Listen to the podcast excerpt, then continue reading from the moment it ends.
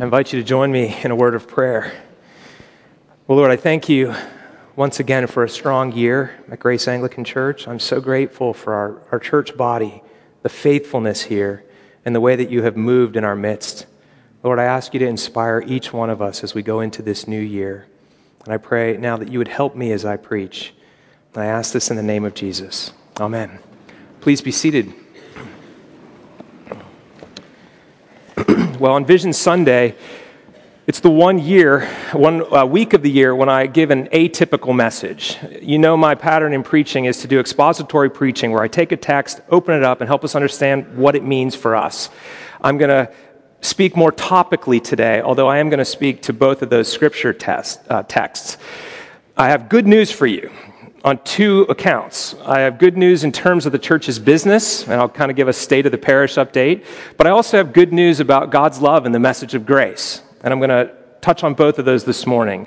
And today, if you're a first time visitor or a recent newcomer, this is an ideal Sunday to be here. You're going to get a picture of what this church is like and really what matters to us. And it'll help you decide if this is something you want to be a part of. So I'm really grateful that you're here today if this is a first time for you. So I'm going to take this message and, and have it in two parts from each of the texts that we just heard read. The first part will be from uh, Luke 16 in that parable of the dishonest manager and uh, talk about where we are as stewards of God's things. And then from 2 Corinthians 4, where we're headed going into this coming year. So, Luke 16 is this parable of a dishonest manager. And um, it's an interesting teaching. You know the basic story. Someone is entrusted with another person's riches and expected to manage them. He's accused of doing so dishonestly and called to give an account. And he quickly and shrewdly thinks of a way to ingratiate all of his master's debtors so that when he no longer has a job, he has provision for himself. And when the master realizes this, he actually commends him for his shrewdness, not for his dishonesty, for his shrewdness. And then Jesus interprets it for us. Now, I want to make a couple of points about this as people who are managing God's stuff including his church. This is Jesus' church. It's not mine. It's not the vestries. It's not our congregations. It's the Lord's church, and he's entrusted it to our care, and he is guiding us. A couple of things from this Luke 16 passage that are really clear. One, a day of accounting is coming where the Lord, the owner of everything, is going to ask us, What did you do with my stuff? And he's going to do it for our church, and he's going to do it for each one of us personally. And stuff would be everything He's entrusted to us our time, our treasure, our talents, our money and possessions, all of that. Second thing we learn from this is that shrewdness, not dishonesty, is commended. And Jesus points out to his audience, which, by the way, was made up of both Pharisees, the religious types, as well as his disciples, that the people of this world, meaning the unbelievers, are far more shrewd in dealing with their own generation than the sons and daughters of light are. And he wants us to think in shrewd ways. So, not dishonest, but shrewdly. And then, lest we misunderstand what he's talking about, he tells us what that shrewd dealing would look like. And he says, use wealth for eternal purposes. He says, when it fails, not if, when it fails, our, our physical possessions will eventually fail us. No one gets to take it with them. He's saying, spend and use the stuff I've entrusted to your care with my eternal purposes in mind. So that gives us marching orders. We, we need to think through how things will play out in the long term. Treasures in heaven, eternal significance. What can cross over the grave? Those are the things we need to be investing in. Also, he teaches us here that if you are faithful in a little bit, it will prove or indicate how you would handle a lot. Doesn't guarantee you'll be given a lot, but if you're faithful with a little bit, you will be likely faithful with a lot. That's an important teaching. And then finally, lest we miss the whole point, Jesus simply says, You cannot serve God in money. Not you should not, you actually cannot. So you pick one of the two masters, God or money, and you serve that master. Now, I like to say, you cannot serve God in money, but you can make money serve God. It actually is muscle for ministry and kingdom work, and with faith guiding you, you can steer it in the direction of the service of God. You can know his heart and what matters to him and get material things to begin going in that direction. And I'm going to speak to you now about, in a minute, about money and just where the church is and the strength financially, but a number of other things. When I ask the Lord each year for a word, uh, an idea, an, over, an overarching theme for the coming year, um, I started back in the fall saying, Lord, we're going into 2020. What's, what's your vision for our church? What's our, what's, give a specific word for me as the leader. And I just kept hearing the same word from last year abundance for others, abundance for others. And by hearing, I don't mean audibly, although God has in the past spoken to some people audibly. He doesn't always do that. It was more of an impression upon my soul. I'd love to talk to you aside from this sermon about how God speaks to people. He does, not just to pastors, but to all of us. I seek Him for a word, and the impression upon my soul was abundance for others. You've just scratched the surface. Keep going with that. That's our word. But I'm going to nuance that a little bit here this morning about what that looks like going into 2020. So, a little bit of a state of the parish update. We went into the last month of the year in a financial deficit, like 30 something thousand in the red. And not that I was worried about it. Um, December is always the strongest giving month of the year. But I was delighted when Francis finally got the books counted up to learn how strong of a December it was we ended up having, again, record annual giving for this church. It's gone up each year by a little bit. Not only did we have record giving, we went 40 grand in the black. So that is a huge and strong December, and I praise God for his faithfulness and you for your generosity making that happen. So if you like numbers, it's 1.63 million that came in in general offerings, and then it was 40, 41,000 in the black. So it was a really good year, really strong. And additional funds were given for things that were not part of general operations in the amount of 188,000. These include things like this. $67,000 went to our mortgage.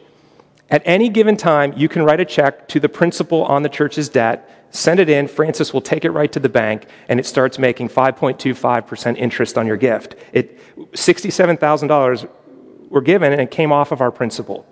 So our debt is coming down, coming down. It's at 3.29 million right now, which is awesome because when I got here, it was close to six. That's a huge amount. It's coming down, it's coming down. It will be gone within 10 years or less, I'm certain. It's going away. And what that will do is it will liberate money for ministry, for mission work, to the tune of 422,000 a year. That's what we pay on our mortgage. If that was gone, think of what kind of kingdom stuff could happen. It will be gone one day. There were other gifts given as well that were really encouraging. Um, you know that I invited the church to pray about helping us plant our first church across the river in St. Johns County, and I set a goal. I basically took the number of households and I said, I wonder if 10% of our people would be willing to sacrificially give an additional $100 a month to create part of a salary so that we could hire a church planter and start a new work in another part of the city. My goal was to raise $50,000 from 40 households. And I blasted it out through an email. I mentioned it several times from the front.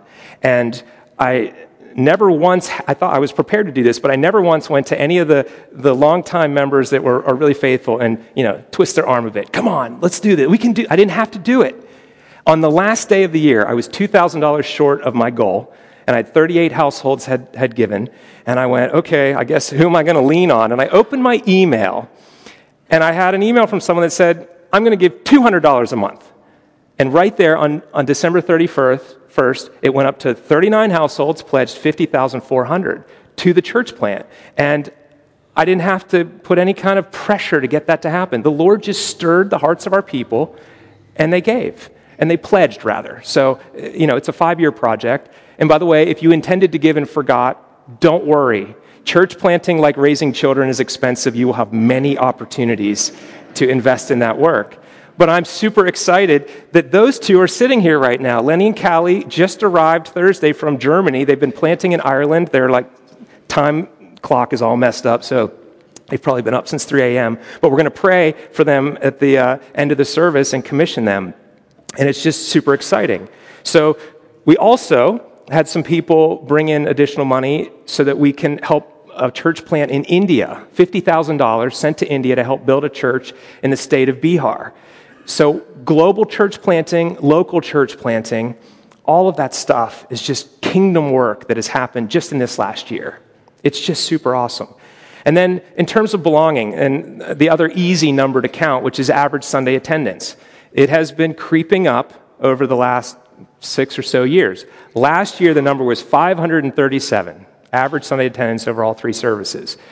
Or, or sorry, 2018. In 2019, the most recent year, it jumped up by a modest one. 538 this year, 537 the year before. I don't know what to make of that. Money went up 40 grand from the from prior and one more person showed up. Thank you, whoever you are.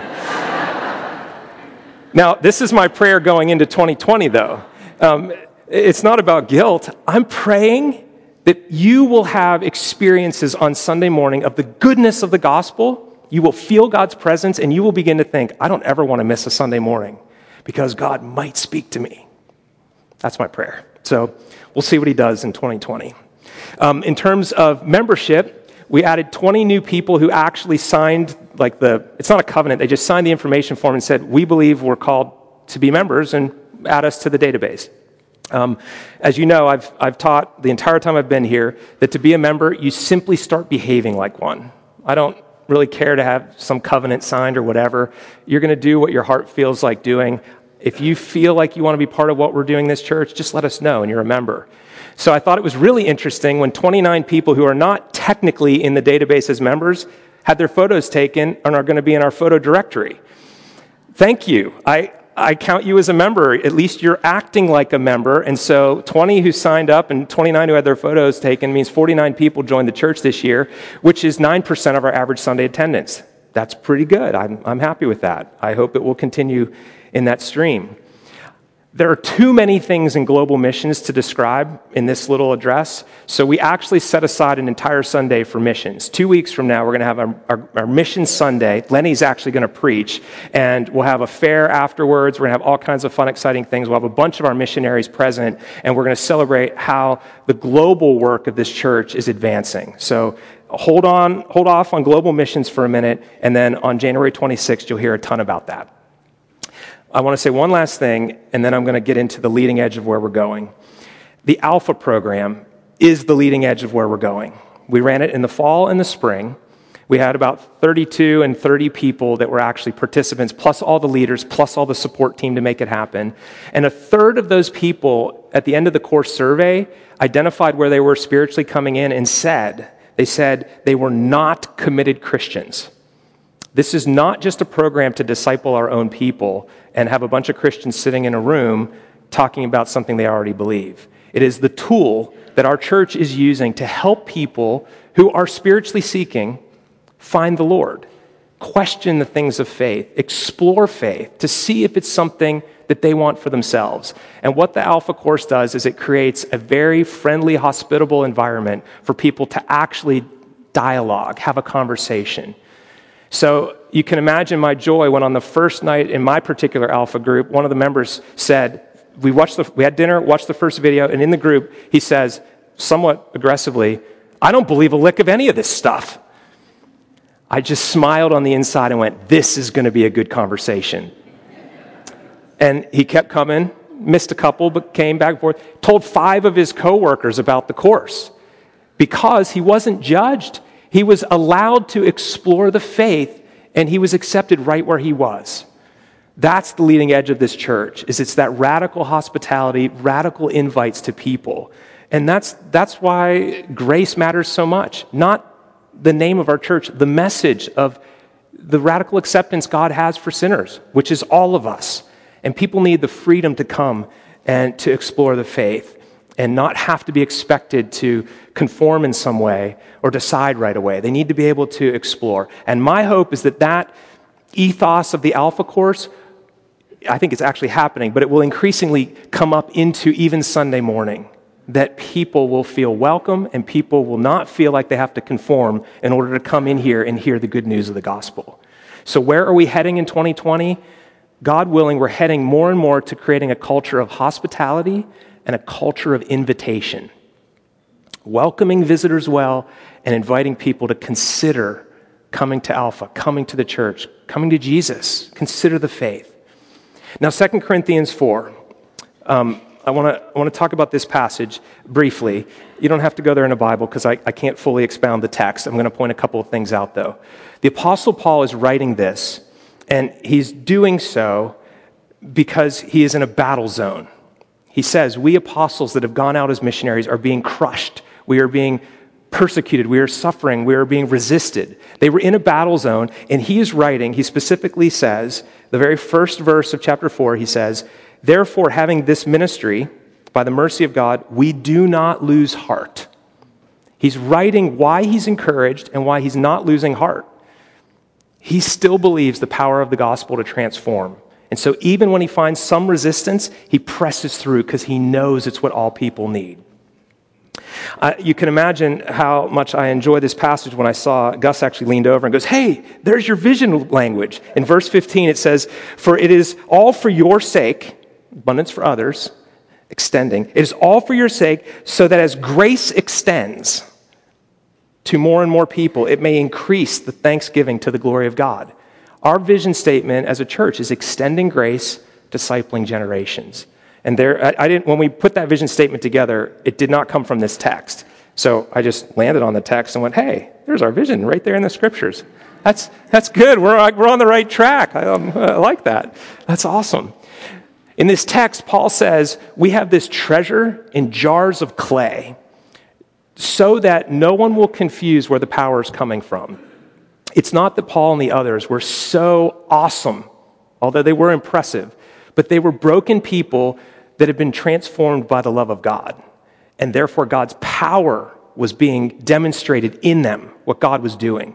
So, what this means is when sinners, you and I, broken people, experience God's love and his power starts to change us, all the glory goes to God. And what that also does is it means that other people who are broken in some way in their life see that. They often say, I want whatever you have. How did, how did that happen? They want to know. And so we are then able to invite. We are able to say, well, we'll come. Last week, Dan said it's just one sheep telling another sheep about the good shepherd. That's, that's all this is. That's all the invite is. It's when we know God's goodness and experience it, He begins to transform us, and then we want to tell other people about it. And then they need the freedom to explore it for a while, and then at the end, and then God has to meet them, and He does. He shows up and He meets them, and then they want to tell other people. And it keeps going like that. 2,000 years now, Christianity has propagated that way from faith to faith, one person telling another, telling another. And here's our situation in America we are afraid to tell other people about the gospel because of a vocal minority that has scared the church. There's a book I'll commend to you. It's called You Found Me by Rick Richardson. He's an Anglican person He's a professor at Wheaton College and he works for the Billy Graham Institute's Research Center. And in 2019, he did a really reputable study of unchurched people. That would be people who have not been to a church in six months or more. 3,000 of them responded, and he summarized their responses in here. And he comes, he comes into this book by telling us about Chicken Little. You all know the proverbial nursery story of Chicken Little, right? Chicken Little is sitting under a tree and an acorn hits him on the head and he gets that data and misinterprets it and says, The sky is falling. And he panics and gets all the other chickens upset about this. The sky is falling, the sky is falling. And then when Foxy Loxy sees what has happened and that he's misinterpreted the data, he goes, Hmm, I know a place where the sky's not falling. My den is totally safe and they all go into the den and are never heard from again. That's the story, Chicken Little. Sky's falling. And what has happened is the death of American Christianity has been grossly overestimated. You all have heard it. One headline said, There are only 24 more Easters left for Christians. 24 more Easters, and then Christianity's gone. You've heard the numbers, and there, there are some stats. Some mainline numbers are declining, and they've been taken, and then I think given energy by Satan himself, the liar, Foxy Loxy, if you will, and told Christians, America does not want to hear about your faith. This is, this is not the place, it's not a Christian nation. There's no more hope for the gospel here. Better start praying for Africa and Asia where there is some church left because America's done. And that's what's happened. So Satan has created alarm instead of action. He's created passivity instead of proclamation. He's created a defeatism instead of hope. And Paul the Apostle says, I'm not ashamed of the gospel, for it is the power of God for salvation for everyone, Jew and Gentile. That will never change as long as there are sinners on this earth. The gospel will have transforming power, and people will need that message. But the church has been silenced out of fear because some stats have been blown up. And in this book, he, he tells a couple of myths. Four. I'm going to tell you what these four myths are. And he calls them myths because after talking to 3,000 unchurched people, he finds these things to not be true. Consider these myths and whether or not you've believed them. Myth number one America is becoming non or anti Christian, a nation of nones, N O N E S. They check the box none for religious affiliation. That would be those who have no allegiance or any particular religion or religious body. Myth number two millennials are leaving the church at an alarmingly high rate and rarely, if ever, returning. In other words, church has become irrelevant to the emerging generation. It's a myth, it's actually not true. Myth number three the church is dwindling in America and will disappear in a generation. The church has been on a decades long free fall to the point of impending near extinction. Not true. That's a myth. It is not true. Myth number four, and this is the last one I'll share.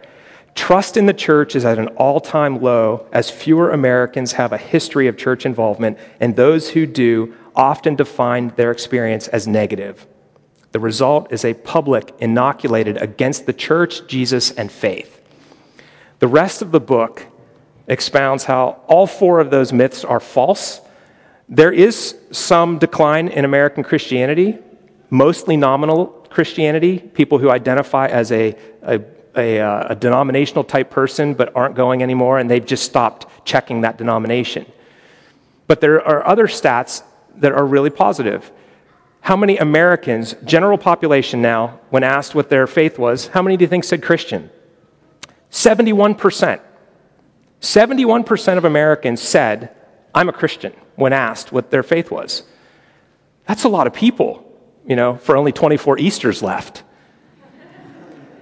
The, the survey of unchurched, those who had not been to a church in six months, 50% of them said, if a friend asked me, I would say yes to an invite to a religious thing if a friend asked me.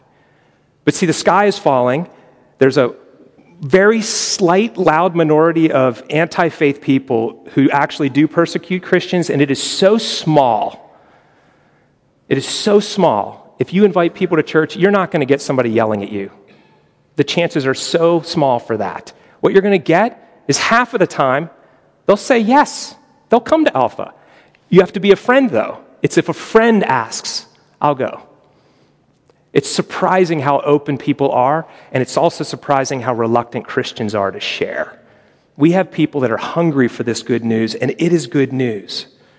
So I want to encourage you to step into this new year with a boldness to invite, a culture of inviting people, not a hard sell, just one sheep telling another person, another sheep, about the Good Shepherd. Let me tell you what I've experienced in my faith. I think you might really like this. Why don't you come to this thing? Do you know what non church people are afraid of? They're afraid of two things if they go to your, your religious event. The first is that their sinful behaviors will be judged, that their, their brokenness, which they fully are aware of, they know what's wrong in their life. They're afraid they'll come in and you'll point your finger at them and shame them for it. They're afraid of that. They're also afraid that if they come to your religious thing, it will be expected that they agree with everything that is said from the front, that they won't be left the freedom to explore it, to question it, to be honest in their doubts. They're afraid of those two things. And a culture of radical hospitality can take that away, both of it. It's when somebody that sits down in church next to you that doesn't look like you for whatever reason, the way they dress, the way they talk, whatever, you lean over and go, Hey, I'm so glad you're here. That simple thing is so powerful.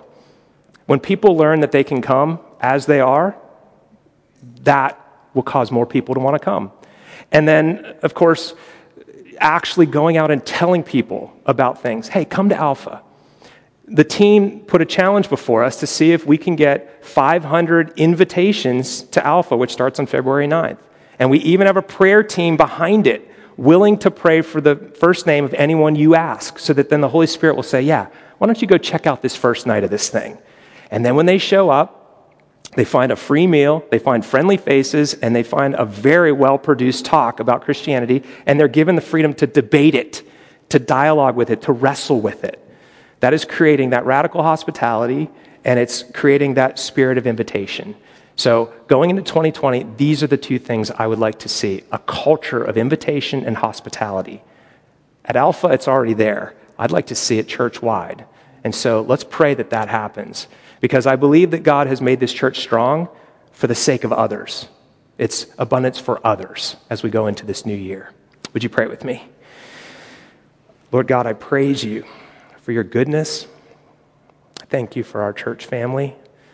Lord, I pray for this new year that these things I've described would happen, that they would please you, that you would help us use the abundance you've given us in this church for the sake of others. I pray this in the name of Jesus. Amen.